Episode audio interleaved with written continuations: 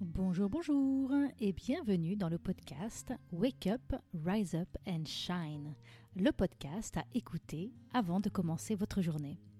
Je suis Christine Levicky, auteure des best-sellers J'arrête de râler et Wake Up, et à travers ces différents épisodes, je souhaite vous partager de nouvelles perspectives.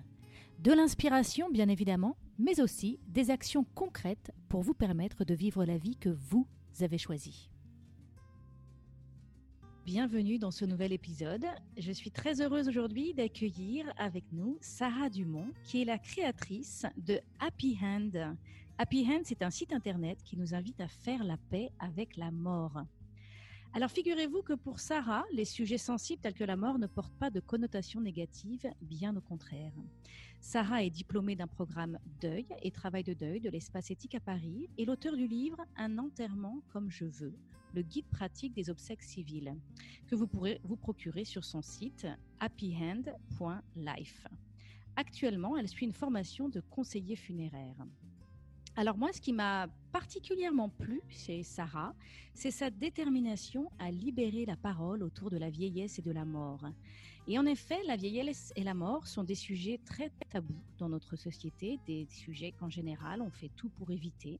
Et elle, au contraire, elle organise des apéros de la mort pour permettre à chacun de lever ce tabou. Alors avant, euh, c'est vrai qu'on gardait nos aïeux à la maison, on veillait nos défunts, on portait le deuil. Et aujourd'hui, au contraire, on tient sa dernière partie de vie la plus éloignée possible de notre quotidien. Et alors notre propre mort, n'en parlons pas. Dans cette interview aujourd'hui, ce que je souhaite, c'est que Sarah puisse nous parler de sa vision de la mort et du deuil et qu'elle nous donne tout particulièrement des clés sur comment vivre la peur de mourir et le deuil d'un proche dans les conditions très particulières de pandémie que nous vivons. Bonjour Sarah et bienvenue. Bonjour Christine. Écoute, je suis vraiment heureuse de pouvoir échanger avec toi aujourd'hui. Euh, nous devions nous rencontrer à Paris il y a quelques semaines, mi-mars, mais la situation actuelle voilà, nous a forcés euh, bah, d'annuler ce rendez-vous. Euh, je, toi, tu es restée coincée euh, en France et moi, j'ai dû rentrer aux États-Unis très rapidement avant que les frontières euh, se ferme. Se ferme. Voilà. Et heureusement, aujourd'hui, on a la magie de la technologie qui nous permet d'échanger. Donc ça, c'est, c'est vraiment chouette. C'est vraiment quelle chance nous avons d'avoir l'Internet, d'avoir la technologie dans une période euh, telle que celle que nous vivons aujourd'hui.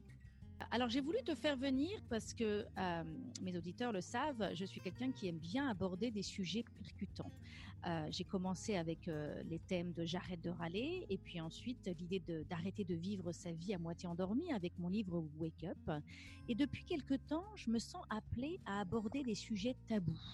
Les trois grands sujets de tabou, tabous qui sont si importants dans notre vie mais que, avec lesquels pourtant nous avons une relation ambiguë. J'ai envie ces derniers temps d'aborder le thème du fric, d'aborder le thème du sexe et d'aborder le thème de la mort. Et, et voilà, c'est des sujets qui sont très très importants, mais malheureusement, on a souvent euh, une relation très ambiguë avec ces trois thèmes. Et donc, quand j'ai découvert ton site Happy Hand Life, euh, et notamment avec la tagline de ton site « Et si on faisait la paix avec la mort ?», j'ai immédiatement su que je devais te rencontrer. Alors, ce que je te propose, Sarah, c'est de te présenter.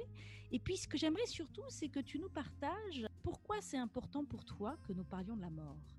Alors, moi, déjà, je suis journaliste de formation. Hein, ça fait vingt ans que j'exerce ce métier. Euh, j'ai longtemps travaillé euh, pour euh, des magazines féminins, mais euh, dans lesquels euh, j'occupais en fait les rubriques euh, société, psycho, euh, psychologie. Et j'avais déjà cette tendance, en fait, à être, à être attirée par les sujets euh, lourds, on va dire, un petit peu... Euh, un petit peu dur et euh, d'ailleurs personne se battait pour les avoir et moi je disais oh oui c'est pour moi, c'est pour moi, j'étais ravie et, et ça me plaisait en fait de raconter des trajectoires de vie et des témoignages qui parfois étaient difficiles mais euh, voilà c'était, ça faisait déjà partie de mon A D N et euh, alors quand souvent on me pose cette question évidemment pourquoi la, la mort t'intéresse euh, je dirais qu'elle m'habite en fait, elle est, elle est, elle est présente en moi depuis très longtemps parce que euh, déjà je me rends compte qu'en deux mille dix Euh, j'étais euh, présente, j'étais allée au Salon de la Mort un week-end, le seul Salon de la Mort qui a eu lieu euh, à Paris et en France. J'y étais, donc euh, c'est bien que déjà ça, ça m'attirait. Euh, et puis, euh, j'ai eu un nouveau déclic à la mort de mon père, qui est mort en deux mille douze. Euh, donc, on l'a accompagné, il était malade d'un cancer et on a organisé une cérémonie pour lui euh, en dehors de tout circuit classique, c'est-à-dire qu'on a eu la chance de rencontrer euh, un opérateur funéraire qui a été à l'écoute et qui nous a permis de l'organiser dans une grande salle de concert parisienne qui s'appelle la Bellevilloise. Je ne sais pas, peut-être que des gens qui connaissent, hein, mais des auditeurs. Et euh, il y avait une énergie de vie très, euh, très forte pendant cette cérémonie. Euh, où on a pris la parole, où on a diffusé des photos avec un diaporama, de la musique joyeuse. Et je me suis rendu compte quelques semaines après que d'abord, les gens ne savaient pas qu'on avait le droit de faire ça, qu'on n'avait pas le droit, ils savaient pas qu'on avait le droit d'emmener un cercueil dans une salle de concert. Ils étaient très, très étonnés de le trouver là. Et il y avait des gens qui étaient venus voir ma mère, notamment après la cérémonie, en disant « C'est la première fois que j'assiste à un enterrement qui me donne la pêche. » Et, et qui, qui me donne voilà, une énergie de vie. Et je me suis dit, bah, en fait, c'est, c'est ex- extrêmement précieux. Moi, ça m'a beaucoup aidée dans mon cheminement, je pense. Et, je me, et, et j'ai eu envie, en fait, de partager cette information, de dire, mais vous savez que c'est possible de faire comme ça, de s'écouter, euh, de, d'être en accord avec la personne qui, que, la, que le défunt était, euh, d'être, euh, et d'être en accord avec ce qu'on est, en fait. De ne pas, de pas se plier aux, aux normes, dans, même dans ce moment-là. Et, et donc, en fait, je voulais redonner du pouvoir aux gens et leur donner les rênes de ce moment qui est une étape pour moi primordiale parce que les obsèques, euh, les études l'ont montré, ça, ça fait partie de, d'une étape de, de deuil très importante pour derrière cheminer. Donc voilà, ça a été mon intention première en fait quand j'ai créé euh, happy hand point life, mmh. de transmettre C'est... ce message. Je trouve ça très intéressant ce que tu dis du fait que dans, dans le, l'enterrement, dans la mort, il peut y avoir de la vie. Euh, dans cet accompagnement de la mort, il peut y avoir de la vie. C'est le retour que, que les invités euh, ont donné euh, euh, lors du, du décès de, de la cérémonie de, du décès de ton père. Euh, donc, je trouve ça très, très fort, cette idée-là. Et j'aime aussi beaucoup ce que tu dis sur euh, euh, dès qu'on rentre dans la mort, on a l'impression qu'il faut être absolument euh, approprié, qu'il faut faire tout... Euh, euh, Le, le rituel, enfin notamment, je ne sais pas, il y a un peu un côté figé, un peu un côté où là là, faut pas faire d'erreur, faut pas faire de faux pas. Il faudrait surtout C'est pas ça. faire de faux pas euh, autour de pense, la mort. Ouais. Je pense surtout que les gens ne savent pas en fait, parce que personne s'intéresse à la mort de son vivant. C'est un sujet très souvent écarté, même quand des parents veulent parler à leur enfant en leur disant, tu sais, moi pour mon enterrement, je veux une crémation, je veux... on leur dit, non non, ne parle pas de ça, maman, ça va, t'es pas morte. De toute façon, en fait, c'est un sujet qui est vraiment, euh, euh, enfin voilà, occulté de, de, de, de son vivant. Et de ce fait-là, les gens, quand ils sont confrontés à des obsèques, ils ne savent pas du tout, ils ne sont pas intéressés au sujet. Et ils sont complètement euh, comme des enfants, en fait. Hein, je ne sais pas comment faire. Et finalement, ils vont vers ce qu'on leur propose. Et ce qu'on leur propose, c'est souvent la même chose. Oui. Et, et je pense que c'est voilà, notre, de notre responsabilité à nous, en tant que vivants, de se dire bah, qu'est-ce que je veux euh, pour moi, pour mes proches, qu'est-ce qui est important, euh, voilà, quel rituel je vais mettre en place pour, pour voilà, être, avoir cette liberté. Parce que tant qu'on n'est pas informé, on ne peut pas être libre. Mmh. Oui, et puis on n'est pas conscient de toutes les options qui sont à nous. On ne sait pas qu'il y a d'autres options. Donc c'est ça qui est voilà, exactement, ta mission, exactement. C'est de montrer, de montrer ça, de montrer qu'il y a d'autres options. Et il mmh. y a euh, de notre vivant... Euh, s'intéresser à la question et se dire qu'est-ce que je veux, euh, qu'est-ce qui serait aligné avec moi-même par rapport à comment je souhaiterais être accompagnée euh, et comment je souhaiterais euh, euh, tourner ces, cette dernière page euh, de, de, de ce chapitre de, de ma présence sur Terre. Et il y a aussi euh, la situation où la personne qu'on accompagne dans la mort, que ce soit un proche, n'a pas fait ce travail euh, de, de se poser la question de comment il voulait partir.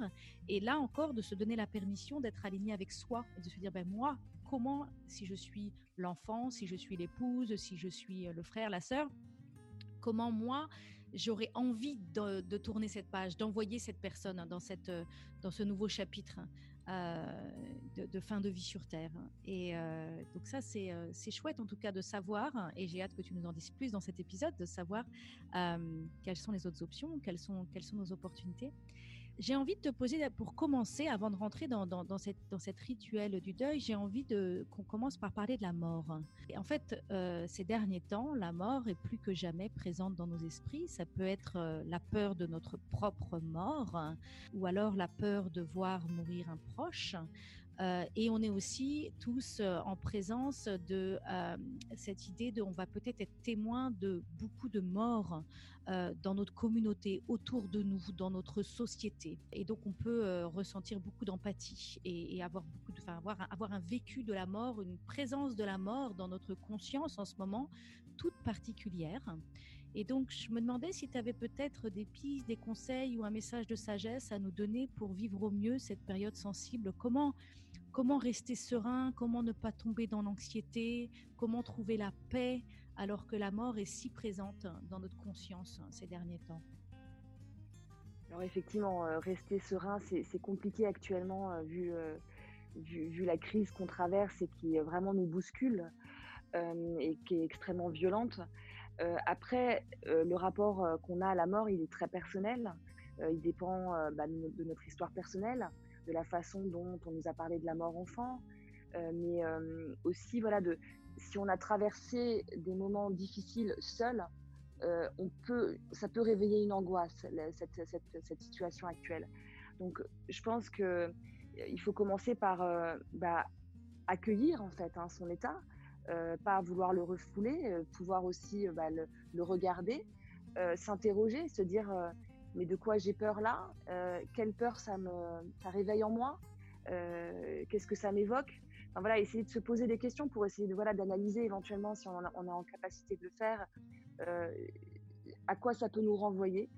Euh, et puis, euh, s'autoriser aussi à, à le dire, euh, alors à le dire à son conjoint, à le dire à ses amis, à le dire à ses parents, enfin, voilà, exprimer sa peur, je pense que c'est important. Euh, et puis, voilà, après, je pense que aussi, ne pas se surinformer, pas... pas, pas euh, à nourrir sa peur, c'est-à-dire qu'il y a un moment, je pense qu'il faut arrêter aussi de regarder euh, toutes les informations, le nombre de morts tous les jours, et plutôt essayer de se faire du bien en, en pensant à des choses agréables, euh, en pensant à des choses qui nous, qui nous apaisent, et, ou, ou en faisant des choses qui nous apaisent, voilà. Euh, se réconforter, voilà. Penser à se réconforter dans ce moment-là. Mmh. Moi, j'ai l'impression qu'il y a, il y a aussi une... Euh, un appel à vivre, c'est, c'est, c'est... Oui, complètement. Voilà, la, la mort est l'ombre de, de la vie, enfin je ne sais pas si on peut l'utiliser, l'ombre est peut-être pas le bon mot, mais il y a, la présence de la mort et nous, nous amène à être encore plus conscience de, de l'urgence, de l'importance, de notre désir oui. de vie, de la vitalité qui est en nous. Tout à fait. Oui, c'est, ça, c'est, cette crise, elle est là aussi pour ça et elle a ce bénéfice-là, c'est de se dire, parce que la, la mort, elle n'est jamais concrète tant qu'on n'est pas touché, euh, soit nous par une maladie, soit euh, nos proches. Euh, et là, en fait, cette crise, elle nous rappelle le fait euh, la vie elle peut être très courte et euh, est-ce que ma vie, elle me convient et euh, est-ce que je suis vraiment heureux ? Et finalement, peut-être cette crise nous amènera à faire euh, des choix euh, qui sont différents de ceux qu'on a fait aujourd'hui et, et elle a, elle a, on peut dire que ça sera un, un bénéfice secondaire de, de, de, de, de, ce, de ce drame actuel. Mmh. Et moi, je ressens aussi euh, un appel de, de, d'être en connexion avec mon corps. En fait, on passe des heures et des heures derrière nos écrans euh, depuis des années, hein, c'est pas nouveau.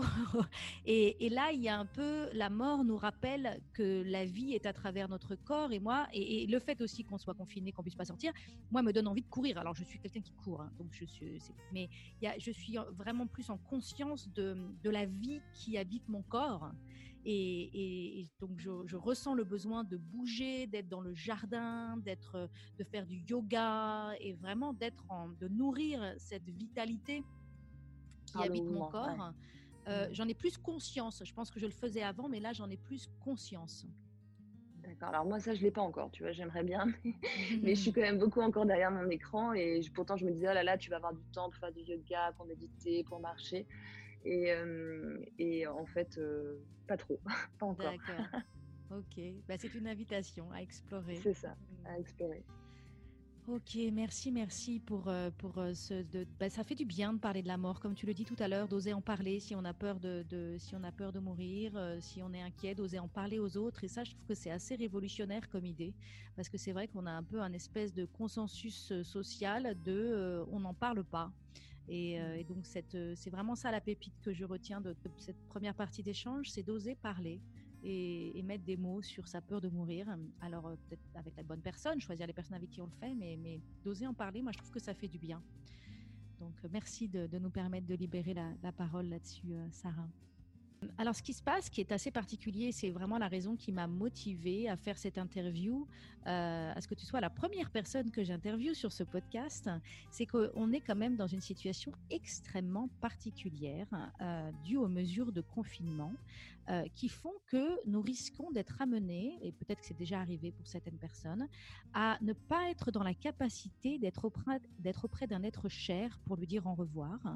Il va y avoir des personnes qui vont partir à cause du coronavirus, mais peut-être aussi des personnes qui partiront pour d'autres raisons, parce que la mort ne connaît pas de pause.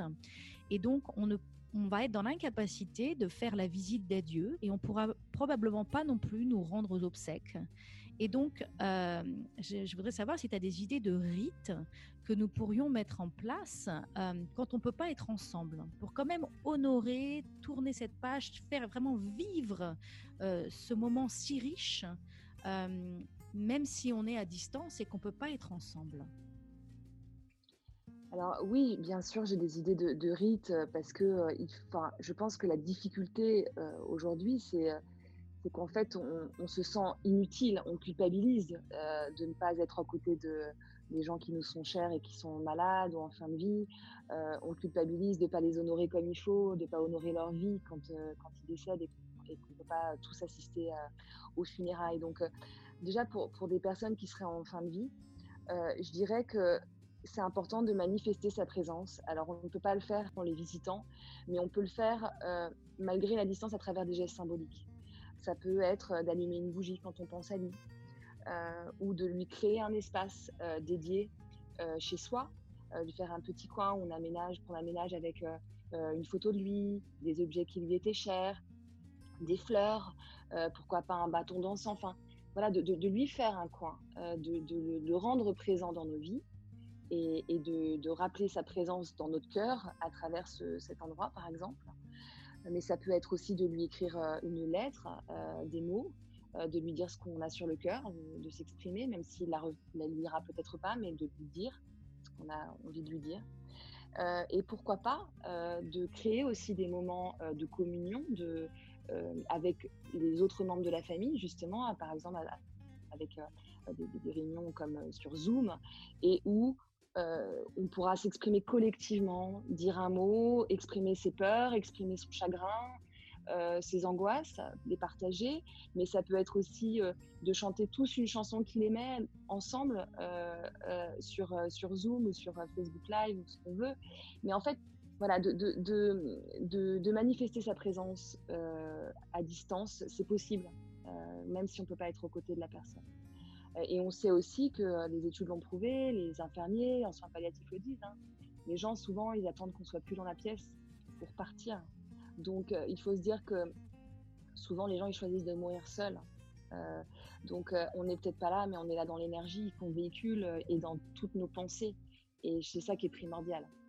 Donc ça, ça ne sera pas raté. Voilà. Euh, et puis après, par rapport à, à le fait de ne pas pouvoir se rendre... Euh, aux funérailles de nos proches, euh, je pense que bon, bah, aujourd'hui, il y a, la, la, le, le numérique nous aide beaucoup dans ce moment-là, dans le sens où euh, on voit, euh, notamment nous en France, mais j'imagine que c'est pareil chez vous aux États-Unis, c'est euh, il y a de plus en plus de, de, de, de, de, d'entreprises funéraires qui proposent euh, de pouvoir visionner les funérailles, de les filmer, de pouvoir les transmettre soit en live, soit après de pouvoir euh, les regarder chez soi. Donc euh, ça, ça existait déjà auparavant pour des gens qui étaient loin, mais là aujourd'hui, je pense que ça a tout son sens. Euh, ça peut peut-être choquer de certaines personnes de dire ah mais c'est bon, mais aujourd'hui, je veux dire, c'est indispensable euh, et ça peut vraiment beaucoup aider pour avoir le sentiment de ne pas avoir été écarté de ce moment-là et d'avoir euh, d'avoir d'avoir euh, pu voir ce moment-là, le visualiser et être présent.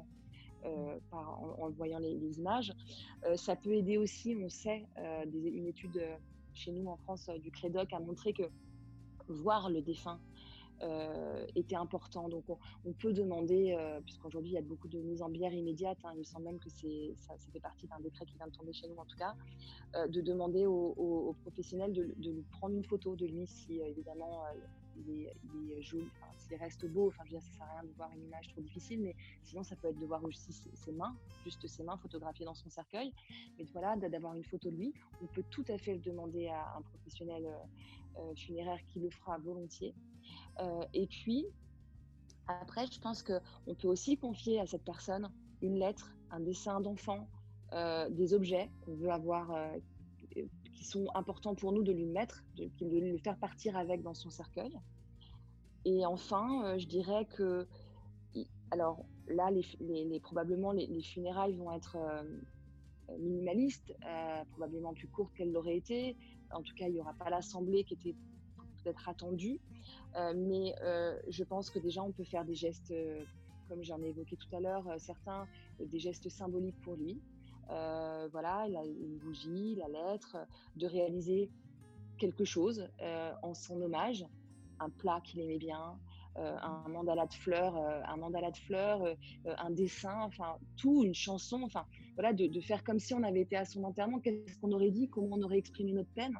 euh, bah, je pense qu'on peut le faire, éventuellement même le partager entre nous. Voilà, ça peut faire du bien aussi. Et puis ne pas s'interdire, et ça, ça me semble important, euh, de, de programmer, euh, quand le confinement sera levé, une cérémonie de souvenirs euh, au moment, euh, bah, soit de, au moment d'une inhumation, parce que euh, certains, certains, certains défunts ne vont pas être enterrés tout de suite, donc euh, au moment de son inhumation, ou au moment de euh, la remise de l'urne, euh, ou, ou bien au moment de la dispersion des cendres, ou alors une cérémonie sou- souvenir en dehors de tout ça, à travers un, un repas où on, a, on évoquera le défunt. Enfin, en tout cas, on, ce sera un repas en son hommage, et ça sera dit, ça sera mentionné comme tel. Et voilà, de, de prévoir, de se dire qu'aujourd'hui, c'est pas possible, on n'a pas le choix, mais, euh, mais je veux dire, euh, l'hommage, il se fait sur la durée, et, et on pourra se rattraper et faire quelque chose derrière de très fort. Mmh, j'aime beaucoup cette idée de l'hommage se fait sur la durée. Je pense que mmh. c'est, c'est quelque chose qui est, qui est important de, de, d'être dit et d'être entendu, parce que c'est tellement vrai, et il, y a, il peut y avoir énormément de grâce dans cette durée. Euh, donc c'est, c'est, c'est bien. Et j'ai envie de te demander, qu'est-ce que les enfants dans tout ça, euh, les enfants, ils sont chez nous, ils sont présents, ils écoutent, ils entendent, euh, euh, qu'est-ce qu'on peut faire pour les aider à vivre au mieux la mort autour d'eux? Alors déjà, je pense qu'il faut leur dire la vérité. Moi, j'entends encore beaucoup de gens qui me disent oui, on lui a pas dit, ou euh, on va lui dire plus tard, ou, euh... donc je pense que déjà, il faut vraiment pas avoir peur avec eux de leur euh, dire euh, dès le plus jeune âge, hein. Même j'avais interviewé une une psychologue qui m'avait euh, dit que même in utero, hein, je veux dire, si les mamans enceintes aujourd'hui, si elles ont peur pour un proche qui est à l'hôpital, qui va peut-être mourir, il faut le dire, il faut dire j'ai peur, il faut parler à son bébé, euh, parce qu'ils ressentent tout, ce sont des éponges même quand ils sont dans le ventre de leur maman. Euh, donc c'est vraiment de leur parler, euh, de pas, en tout cas, les, de, de, de, de, d'employer le mot mort. Euh, et, et de pas être dans des euh, il nous a quittés, il est au ciel, enfin, il vaut, les psys disent qu'il vaut mieux éviter ce genre de mots, parce que euh, parce qu'ils sont capables d'entendre déjà, et puis euh, de comprendre aussi à un certain âge, même si euh, on sait qu'il y a, il y a, il y a ouais.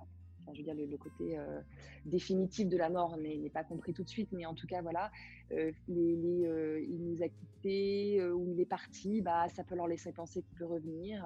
Euh, je sais que je connais un enfant qui... Euh, quand on lui a dit il est au ciel, bah, il avait peur que le, le, le, le papa, enfin en tout cas il, il imaginait qu'un jour son père allait tomber du ciel, donc mmh. ça peut créer de l'angoisse. Donc je pense qu'il faut dire la vérité. Et puis après, par contre, si on a euh, euh, bah, en ce moment quelqu'un, une grand-mère à l'hôpital qui va vraiment pas bien, bah, et qui dit est-ce que mamie va mourir, bah, il faut lui dire qu'on sait pas. Euh, on n'est pas des, si on est des parents, on n'est pas des, on n'est pas des savants, hein.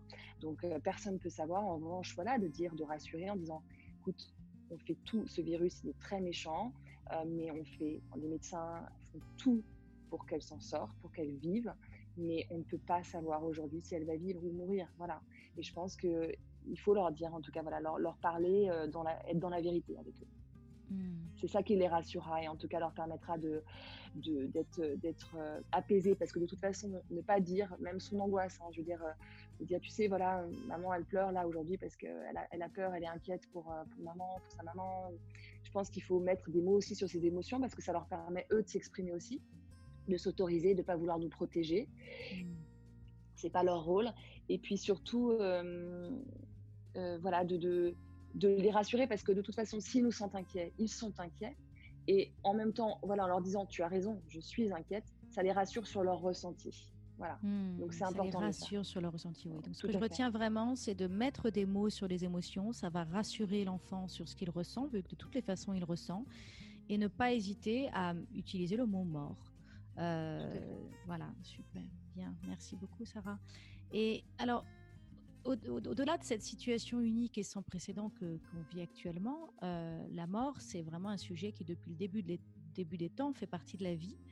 Et je me demandais si tu aurais deux ou trois perles de sagesse sur comment vivre au mieux la mort. Pourquoi c'est important de faire la place pour vivre la mort dans nos vies? bon, des perles de sagesse, je sais pas, mais en tout cas, ce que je peux partager, c'est, c'est ma, ma conviction qu'en fait, en faisant plus de place à la mort dans nos vies, on, on peut être que plus serein, quoi, en fait, euh, et moins angoissé euh, par, euh, par la mort, par, la, par notre finitude. Euh, je pense que c'est très important d'en parler quand on est en bonne santé, parce que c'est plus difficile quand la maladie arrive, quand... Voilà, parce que parfois le, le, la personne malade, bah, elle a, elle a pas envie d'en parler, ou elle est dans le déni aussi euh, d'une fin éventuelle. Donc euh, c'est, c'est d'autant plus compliqué d'en parler. Alors que quand on est en bonne santé, bah, le sujet il peut être abordé de façon plus légère. Donc euh, je pense qu'il voilà, il faut pas attendre une catastrophe. Et puis je pense que moi je, je le vois par rapport à, à, aux gens que je rencontre, que j'interviewe, c'est il y a, y a quand même énormément de, de culpabilité pour ceux qui restent quand ils ne savent pas ce que la personne aurait aimé. Donc finalement, de, de, de mentionner ses souhaits, de les écrire, si on ne se sent pas capable d'en parler, ses dernières volontés, euh, ses directives anticipées, c'est permettre à ceux qui vont rester de, d'être tranquilles par rapport aux choix qu'ils vont faire. Parce que soit il y a de la culpabilité, genre, par exemple, je, je, je ne sais pas s'il voulait être crématisé, oh là là, ça se trouve, je n'ai pas fait ce qu'il voulait, il peut y avoir ça, mais surtout, il peut y avoir beaucoup de conflits. beaucoup de conflits. C'est-à-dire que moi, ce qu'on me témoigne, c'est des professionnels du funéraire qui se retrouvent à, comme un peu ce que peuvent raconter les notaires, avec des, des grosses disputes de famille qui ne sont pas d'accord sur où est-ce qu'on va mettre les cendres ou qu'est-ce qu'on va faire de papa et maman. Donc, en fait, il faut, faut se dire que quand on, on exprime les choses de son vivant, de façon très claire, et ben on soulage vraiment euh, mmh. ceux qu'on aime. Donc, c'est pas la peine... Enfin, pour moi, c'est une responsabilité de nos vivants de dire... Bah en fait, je vais exprimer mes souhaits. Ça, ça, peut, ça peut être par écrit, hein, mais ça va leur permettre de se focaliser sur leur peine quand je vais partir et pas de trop être focus sur des choses qui sont matérielles ou des choix difficiles à faire pour eux ou qui peuvent créer euh, des, des disputes au sein de la famille. Donc voilà, je pense que c'est, ça fait partie des, des, des raisons pour lesquelles j'encourage à libérer la parole. Et puis ensuite, c'est ce qu'on disait tout à l'heure, c'est que c'est que, en fait, se rendre compte qu'on va mourir et, et, et, le, et en avoir vraiment conscience, euh, c'est, c'est, c'est aussi, du coup, se, se, se dire, mais il ne faut pas que je perde de temps, il faut que je sois dans ma vie telle que j'aimerais l'être, en fait, et, et arrêter de, voilà, de, de dire, je ferai ça demain, et cetera. Si c'est important, voilà, c'est qu'est-ce que je veux de ma vie, euh, est-ce que je suis heureux, voilà, ça, finalement, se rappeler qu'on va mourir, c'est... C'est, euh, c'est, ça permet ça et ça c'est bien. Et puis, euh, et puis je dirais voilà, que pour moi en fait c'est, c'est le message que je fais passer à travers Happy Hand, c'est que pour moi la mort c'est une étape de vie, on, pour le coup c'est la seule certitude qu'on a quand on est, c'est qu'on va mourir. Donc euh, c'est ce, c'est, elle doit pour moi avoir vraiment la même importance que la naissance et, euh, et être au et pouvoir voilà, être verbalisé, pouvoir être euh, euh, célébré, euh, pouvoir voilà, ça nécessite pour moi la même, atten- la même attention. Mmh. Faire de la place à la mort dans nos vies. Euh, j'entends aussi vraiment cette importance à travers toutes tes réponses, à, à l'importance de mettre des mots et de réaliser que euh, parler de la mort, euh, ça rassure, parler de la mort, ça soulage. Euh, ça, c'est vraiment ce que, ce que je retiens. C'est un peu l'opposé de notre, de notre réflexe. Notre réflexe, c'est de dire on ne va pas en parler. Euh, et là, en fait, ce que je retiens vraiment, c'est de se dire non, c'est, ça soulage, ça, ça rassure. Euh, c'est important de, de parler de la mort. Super. Bah, écoute, un grand merci pour toi, Sarah, pour cette interview. Est-ce qu'il y a autre chose que tu souhaiterais partager avec nos auditeurs ? Euh, non, ce que je peux juste vous dire, c'est que là, euh, face au confinement, face à tous ces décès euh, qui, qui arrivent et euh, qui ont déjà eu lieu, euh, j'ai euh, créé, euh, on a créé un groupe euh, avec euh, deux plumes, euh, une journaliste et une poète, euh, qui s'appelle Mots pour ceux qui partent sur Facebook et qui fait permet à, à des gens euh, qui euh, aura, qui veulent en fait mettre des mots sur leur chagrin, exprimer euh, euh, exprimer la perte. Exprimer Mais, euh, voilà, leurs émotions. Euh, voilà, ces, ces, ces deux personnes se mettent au service euh, de façon euh, bénévole euh, des gens qui voudraient qu'on les aide à écrire un dernier texte ou un, dernier, ou un poème euh, pour, euh, pour leurs euh, proches défunts. Voilà, donc ça, ça se passe sur euh, Mots pour ceux qui partent. Voilà, et c'était, euh, c'est la contribution d'Happy Hand en ce moment euh, difficile qu'on doit tous affronter. Voilà, et sinon, euh, et sinon, non, ce que je peux vous dire, c'est qu'en ce moment, je travaille sur vraiment euh, tout un développement, donc ça, ça vous coûte de suivre, de suivre Happy Hand dans le sens où euh, on va, je, je travaille justement sur des propositions de, de célébration euh, de souvenirs qui pourront avoir lieu euh, après cette euh, tempête. Qu'est-ce que c'est beau, Sarah, d'entendre cette offre. Euh, ce, donc c'est ce groupe, c'est sur Facebook le groupe Mots pour ceux qui partent. Oui, c'est sur Facebook. Mots pour ceux qui partent. Voilà, Mots pour exactement. Ceux qui et, partent. Et on invite d'ailleurs s'il y a des poètes ou des, des écrivains qui nous écoutent à rejoindre, euh, à rejoindre Mots pour ceux qui partent pour prêter leur plume à, à des gens qui seraient peut-être moins à l'aise avec l'écrit, pour leur faire ce cadeau et faire ce cadeau à leurs défunts. Il y a tellement d'amour dans cette offre, Sarah. C'est magnifique. Je je je je Je, je frétille à l'intérieur d'entendre euh, mmh. l'existence de ce groupe. Vraiment, merci, merci, merci. Merci donc aussi d'avoir accepté mon, indi- mon invitation. Je suis vraiment heureuse d'avoir pu, vraiment grâce à toi, aborder ce sujet qui est aussi important. Euh, et j'avais vraiment envie de le partager avec mes auditeurs. Alors évidemment, je pense que je serais ravie de te faire revenir à nouveau dans le futur pour approfondir encore ce sujet qui est si vaste et si riche. En tout cas, oui, c'était bien. Vraiment chouette de t'avoir avec moi aujourd'hui. Un grand, grand merci, Sarah. Au revoir. Là, j'étais ravie, merci beaucoup. Si vous avez aimé ce podcast, abonnez-vous pour que je puisse continuer à vous apporter d'autres ressources pour vous aider à vivre pleinement la vie que vous avez choisie. Laissez-moi cinq étoiles, c'est vraiment le meilleur moyen de m'encourager et de me soutenir. Et si vous avez envie d'aller plus loin, j'ai créé pour vous un programme vidéo gratuit sur cinq jours pour vous aider à ne plus vivre votre vie à moitié endormie. Vous pourrez le trouver sur mon site internet double vé double vé double vé point christine levicky point com. À bientôt pour un autre épisode à écouter avant de commencer votre journée.